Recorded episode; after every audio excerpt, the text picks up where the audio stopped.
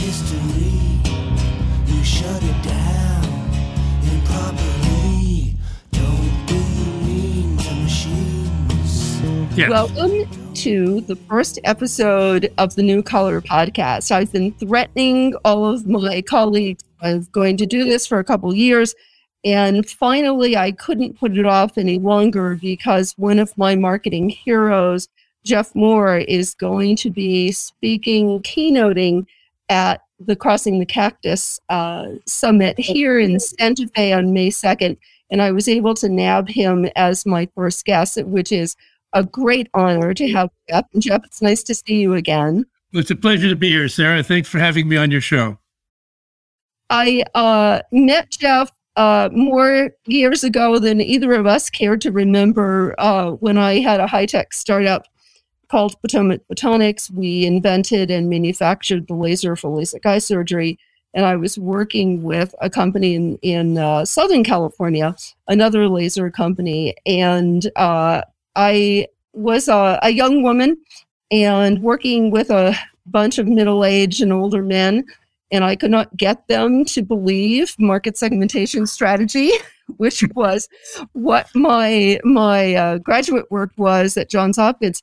And and I had read Jeff's book and heard him speak at some big conference, and I thought they need to hear this from a man. They need to because in the industry then in laser manufacturing, I mean there were very few would, and I thought they need to hear this from a man, but also from a man who knows how to articulate these concepts.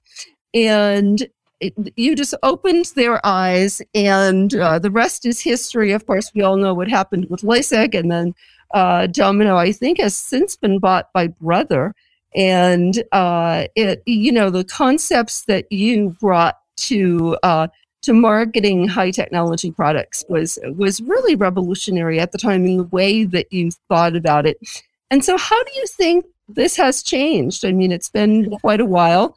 Um, when I saw the, when I read the new book, the latest edition, I thought this is as relevant today as when we first read the book uh, when I was a young woman. And so, how do you feel things have changed, and how much has it stayed the same? Well, it's interesting. So, so the book is about how disruptive technologies influence a marketplace and, and how the marketplace absorbs disruptive technologies. And I, but back when you and I were first started, virtually all the tech business was business to business. There was very little consumer. It was, it was virtually all what we call B2B. I don't think the B2B part has changed a great deal because the whole key to that model was pragmatic people want to hear references from each other and they want to see things in production before they make any big bet on a new technology. And so what we were seeing in the technology adoption lifecycle was the early adopters didn't need that kind of reassurance and they would go ahead and so you'd have this early success in the market. But then you have this thing we call the chasm because then you had to convince the pragmatists and the pragmatists didn't think the early market were the kind of references that they wanted to hear from. They wanted to hear from their peers, and their peers weren't doing it yet. And so there was this whole thing about how do you cross the chasm. It turned out what you had to do is you had to win a, a this is where market segmentation came in. You had to pick a market segment that had an urgent use case. You'd go in there and you'd come with what we called the whole product, not just your product, but everything that they needed and get them going. It was a little bit like kindling, starting a fire. Once you got the first segment to then the pragmatist in that segment to say, hey, tough problem. We couldn't solve it in any conventional way. We tried these new guys. It worked. Then all of a sudden, now you had the references on the other side. It's a little bit like winning the New Hampshire primary. Not a lot of delegates, but you get to you get to go to the get to the, go to the the, the uh, convention. So that was the idea. That pattern, because of the way business decisions are made, they're still made essentially by pragmatic people talking back and forth to each other. That pattern hasn't changed. I would say the one thing that has changed in in, the, in this century is consumer computing, which was really a, a fraction of a fraction, mm-hmm. has become huge. And I think the chasm model for consumer computing is okay, but not really the best. And and what do you think is the best? Well, I, in, in, the, in the last edition, I put in a model called the five, four gears, but it was, it's just derived from a bunch of other folks. But essentially, it's all about getting momentum because with consumer purchases, you only have to convince one person. It's not like you have to get a purchase order through purchasing. And secondly, they can try and buy, or you can do a lot of freemium things. And so as a result, it's there's much less risk in, in adopting a, a, new technology as a consumer. And the whole chasm technology adoption lifecycle ultimately was about how do pragmatic people process risk. And so if the risk is a lot lower, then that framework is less important. Mm-hmm. Yeah, and you mentioned something that you know was really dear to my heart, which which is the complete product. And of course, you and I both know the work that um, Bill Davidow did in in that space at when he was at Intel, my other hero. And um, you know, can you talk a little bit about uh, uh, you know the complete product because I think you have a really unique take on it. Well, it's interesting. So the guy, the guy that introduced the concept originally, that both Bill and I were drafting off of, was a guy named Ted Levitt at uh, at Harvard. He wrote a he wrote a whole thing around, he, and he had these sort of visions of the whole product. But the key idea behind it was, you know, as a technologist, you're focused on your product. You're focused on what Andy Grove wanted to call the 10x effect. You want to take some performance dimension to where nobody's ever it's Star Wars, no where no no one's ever gone before, kind of thing, which is great. But what the pragmatist is saying is great, amazing performance, but I need the I need the solution to my problem. So what the whole product really was a code word, code phrase for was for this market segment and this use case, you need to bring the complete bill of materials to solve that use case. And you probably have to bring partners with you to help you deliver that use case because you probably can't do it all by yourself. But until you orchestrate that team of partners and, and, and architect that solution and bring it more or less pre baked to the customer on the other side of the chasm, you're not going to win that marketplace. And so that was that was a that was kind of an eye opener for engineers because mm-hmm. you know they, they you know what was cool about it. These are these men at the laser company talking about. but the thing they, that they can understand is well, it's like a system. And you say, yeah, it's just markets are like systems. Well, as soon as it was like a system, well, I'm an engineer, I understand systems, and so that was that's where the fun stuff started. Yeah, no, you're exactly right. And and the interesting thing to to me about the, the concept of the complete product is that it's not just the technical side, it's often all the stuff around it. So it's like, how are you going to package it so it doesn't break in shipping, right? Um, and one time at the laser company, uh, we had a contract with um, Anheuser-Busch in that big giant factory that's on Route 5 in, in Southern California. And they had a million dollars of lasers blow up and they they were all under warranty.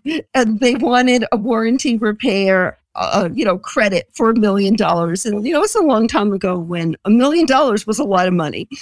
And so i flew out with the head of uh, qc and I get to the production line, and it's very clear that these guys were not following the sign that read, you have to reconnect the air cooling or the water cooling, whichever it was, um, before you start the production line again.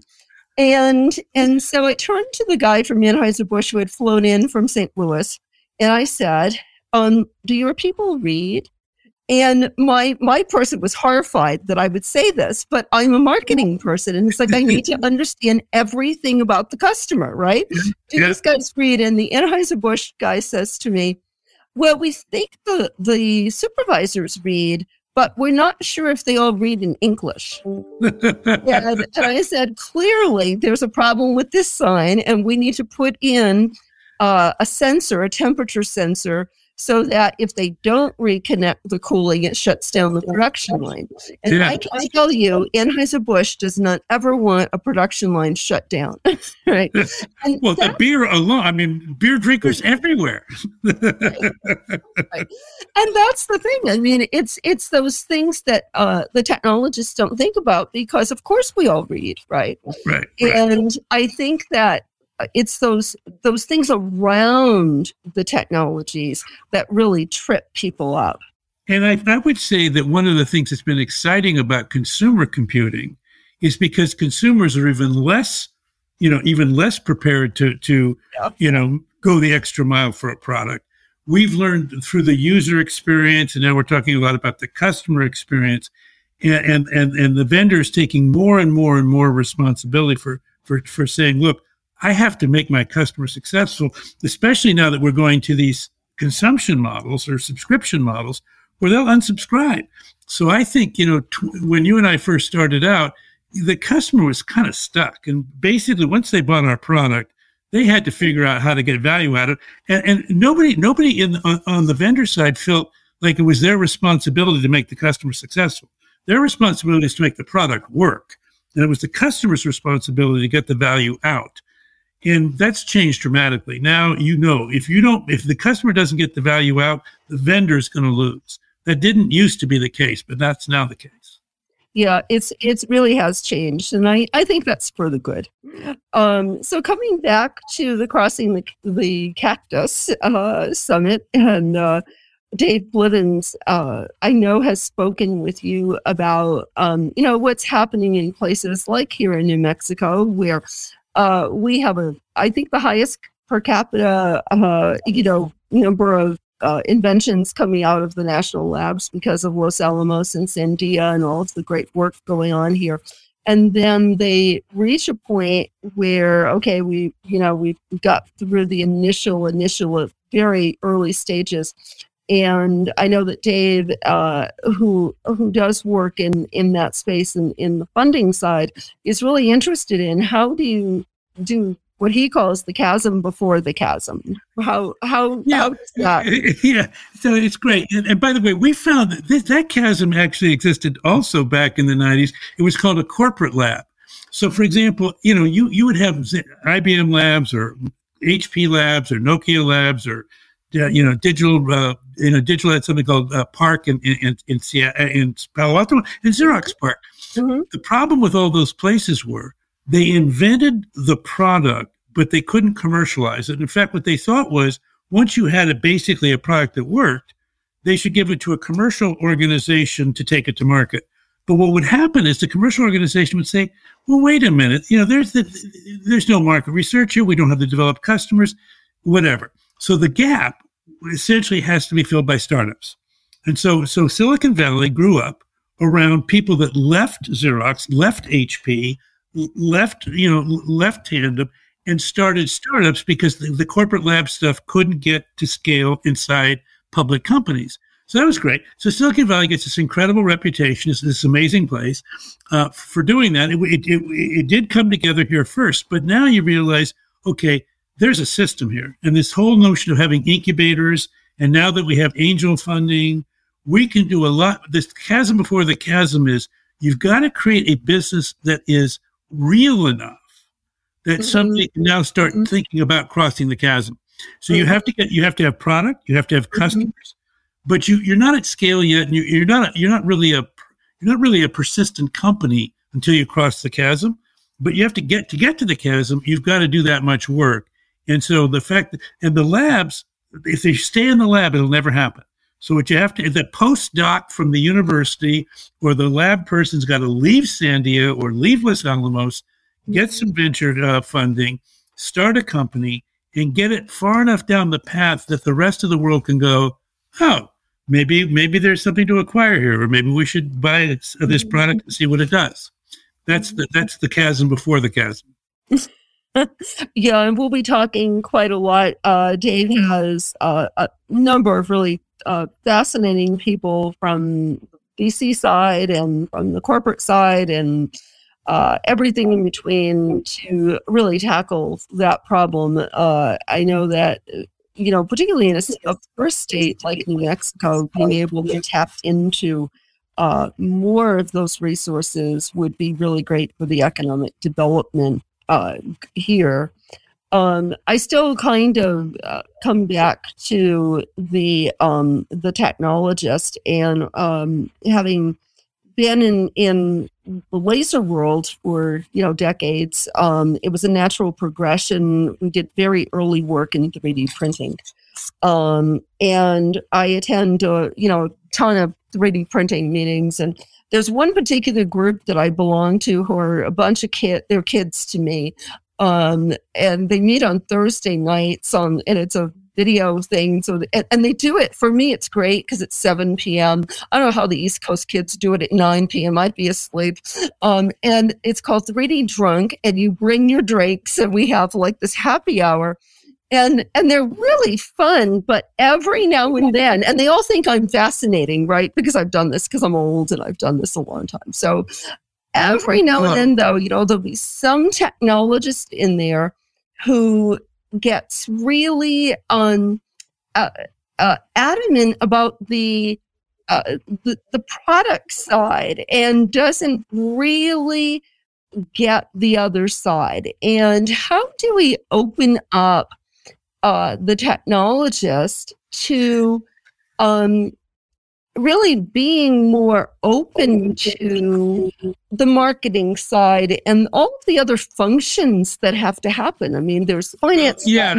Yeah. I mean, so normally, if you know, I, I spent the last twenty years associated with a venture fund. It was actually Bill Davidow's venture fund called Mohr mm-hmm. Davidow, and then it became you know, Bill left. But there was a fun for a long time. And now there's a new one called Wildcat Technology Ventures. It's some of the same partners, and we've been together now for a while.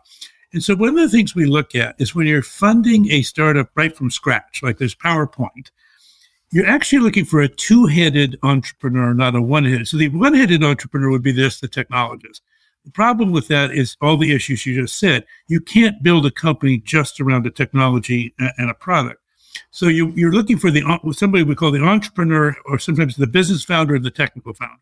The technical founder doesn't have to. The technical founder just wants to say, "All I really care about is lasing," uh, and by the way, I'm on the board of, a, of, of one of the, our investments in a laser company called nLIGHT, and 3D printing is a very big, very big deal for them. Is is that Milton Chang's company? No, no, this is no. up in Van- no, this is up in Vancouver, Washington. Scott okay. Keeney. It's a public company now. It's it, it, it's been a it, it, was a unicorn. So, but it was a unicorn that took like twenty years to to to, to, to find its way home, but it did. Um, but anyway, uh, but back to this point, the, you you you really are investing in an entrepreneur who has that ability to understand. Look, it's great that the product's a great product, but if it doesn't have impact on the world, mm-hmm. if it doesn't if it doesn't create economic value it's not going anywhere. And so, and so finding that, that, that place to create those, and it starts initially with just project work. You, you find somebody like an Anheuser-Busch or somebody who says, look, we're going to do this. We think it's a great idea. Those are these early adopting, visionary kind of customers. And then you have this problem, okay, but how would you create a repeatable business? And that's when you get into that use case. We have this one phrase that one of my colleagues, Todd Hewlin, uh, invented for me, and it's just stayed with me for 20 years, which is when you're crossing the chasm and you're trying to create your first real kind of repeatable business model, you want to find a market segment that is big enough to matter, small enough to lead, and a good fit with your crown jewels. And that to me, it's like that is like if I had to have like if I had to like a, like a little write on a little card, how do you how do you figure? How do you target a market on the other side of chasm? And big enough to matter means if you're if you're like five million dollars, let's suppose you had let's suppose you developed a business that had two or three or five four or five million dollars worth of business, whatever it doesn't matter. But the point is, then it probably ought to be fifty million, but it sure as heck shouldn't be five hundred million mm-hmm. because there's no way you're going to lead a market that big anytime soon. But if it's big enough to matter, meaning I could grow ten times my size in this segment, and it's small enough to lead, meaning if I just doubled my size, I'd have 20% share. Mm-hmm. That's the kind of, and then it's got to be a great fit with your crown jewels. So you, that your, your technology breaks the back of a problem of the, the use case you've targeted. Man, you, you just nailed that use case in a way that nobody ever imagined. And that's, that's why they, that's why they take that chance with you. That is a, a really succinct description and and we don't you know that that says it all in in a nutshell. Um years ago i heard um uh, Scott Kirsner from the uh, Boston Globe, the innovation columnist, interview Clyde Christensen um, at some tech event, and he said, uh, "Clyde, what is the number one uh, uh, trait that an entrepreneur should have.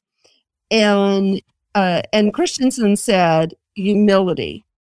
And it was very interesting to me because my business partner, who actually had the same last name, same spelling as Clyde Christensen, and was a Mormon or raised a Mormon, um, was the most humble human being I'd ever met. And so here's a guy who, you know, invents lasers. And when I started, when I met him and started talking to him about his business, he said, You know, I don't know anything about marketing and I need somebody. I can't do this. And uh, I really need a partner. And it was really interesting because I think our company was successful because we were both, I didn't care about power and he was humble and we would defer to each other. And if it was a decision that was a marketing decision, he always, you know, trusted my judgment. And if it was uh, inventing a laser, certainly I, I didn't get involved. And when you put those two elements together, you have a very, very powerful team. It, it's fun, you know, because we obviously have seen the opposite of humility in our culture, in all parts of our culture recently. Uh, but yes. but even some of the even some of the I mean, I would argue that that Elon Musk is not humble. Um, uh, Steve Jobs wasn't humble, but but what they were, and where I think the humility, and particularly when you think about Clay Christensen and his his his particular values, because as he also, as you know, was raised as a Mormon. Yep. Is uh, the, it was a humility, a humility which meant I'm going to put myself in service to something bigger than me. Mm-hmm. And, and, and, ultimately, in, in business, that means I'm going to put myself in service to solving this problem, to having impact in the world, to helping this customer. Now, what's important about humility was they were humble, but they were bold. So you say, well, wait a minute, those, those are opposite. No, no, they're not opposite. Humble just says it's not about me. Mm-hmm. Bold says I'm willing to take significant risk to accomplish, to achieve my values. So you want to have, but, but, but, but yeah, the, the, the, the about me thing gets, I mean, and we have, you know, I mean, I would say that, that Mark Zuckerberg's a lot about Mark Zuckerberg and, and a lot of these people are, and it's like, no, that's not right. You, you want to be you want to be about the people you're the people or the cause that you're in service to. Exactly. And, and trusting the people you work with, you know, trusting the decision making uh, and coming back to the technologist. I mean, uh, you know, my partner really understood that it was not his area of expertise. And what I see happens a lot in marketing is our vocabulary is from the regular world. It's really hard to fake it on the technical side because the vocabulary is hard, you know, unless you really know what you're talking about. You know, if you're talking about capillary electrophoresis, you have to know something about it, right? but it's easy to talk about markets and talk about all the, all the vocabulary that we use in marketing.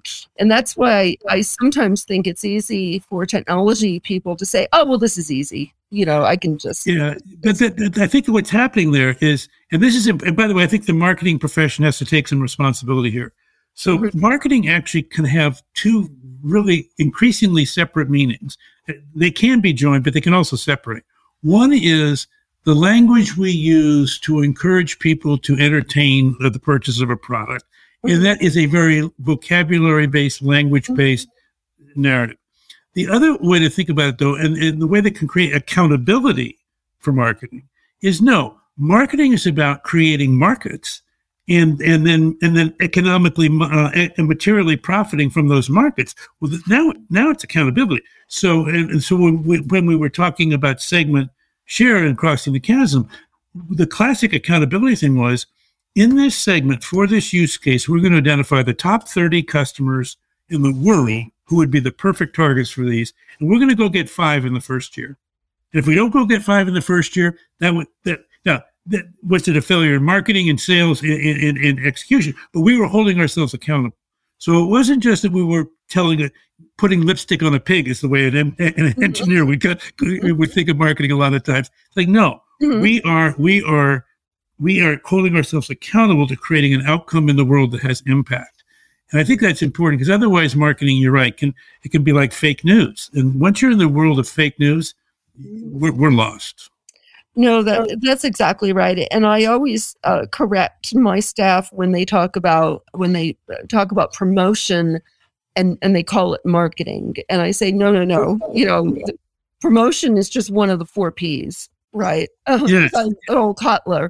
Uh, yes, yes, exactly, right? exactly. Yes. one of the four P's, and it always starts with the product. Yes. It always starts with designing the product properly. And if you design the product properly, then all the other decisions in my mind flow into place. Yes. And then your right. Know, pricing, all of the other things that you deal with come come into play. I think the thing the thing about the four P's was though the four P's was a consumer model. And mm-hmm. so the whole product actually was the fifth P. Because you know when you when, when you're selling a consumer product, you know you you introduce a new cereal, you're not worried if it's compatible with the milk, right? I mean, it's like it, it, it, you don't have to worry about the whole product. But in tech, we did, and so that was the fifth P yeah, that, that is exactly right. It is always so much fun to talk to you. And I think that was, uh, you know, one of the things that uh, struck me the first time I heard you speak was, you know, how, how engaging your talks are. And I think that the Crossing the Cactus uh, event is going to be so much fun. Uh, and is there anything you'd like to add before we? Well, I, I, I could just say that my wife is a, is an artist and, and, has always wanted to go to Santa Fe, and so I'm we're, we're going to take advantage of of, of, of, oh. this, which I'm very excited about. But I, you know, I've always been, at you know, Sandia Labs and Los Alamos. I mean, these, these have been words that I've known my whole life. The Santa Fe Institute and the whole thing about complexity. Uh, you know, complex systems. I mean, there's so much that, that that's exciting for me. So I'm very much looking forward to being there. Oh, that's fantastic. Yeah, it is a very special place. And uh, I'm very blessed to be able to to live here. Uh, and we're going to be able to hear Jeff uh, keynote at the Crossing the Cactus Summit May 2nd to 4th in Santa Fe, New Mexico, a beautiful place if you've never been here, a very special place with great food and art and culture. And uh, the website for uh, more information on the program is crossingthecactus.com com, just as it sounds with no dots or dashes. And Jeff, it's been a lot of fun talking to you again. Thank you. Okay, so sir. Well, good to talk with you as well.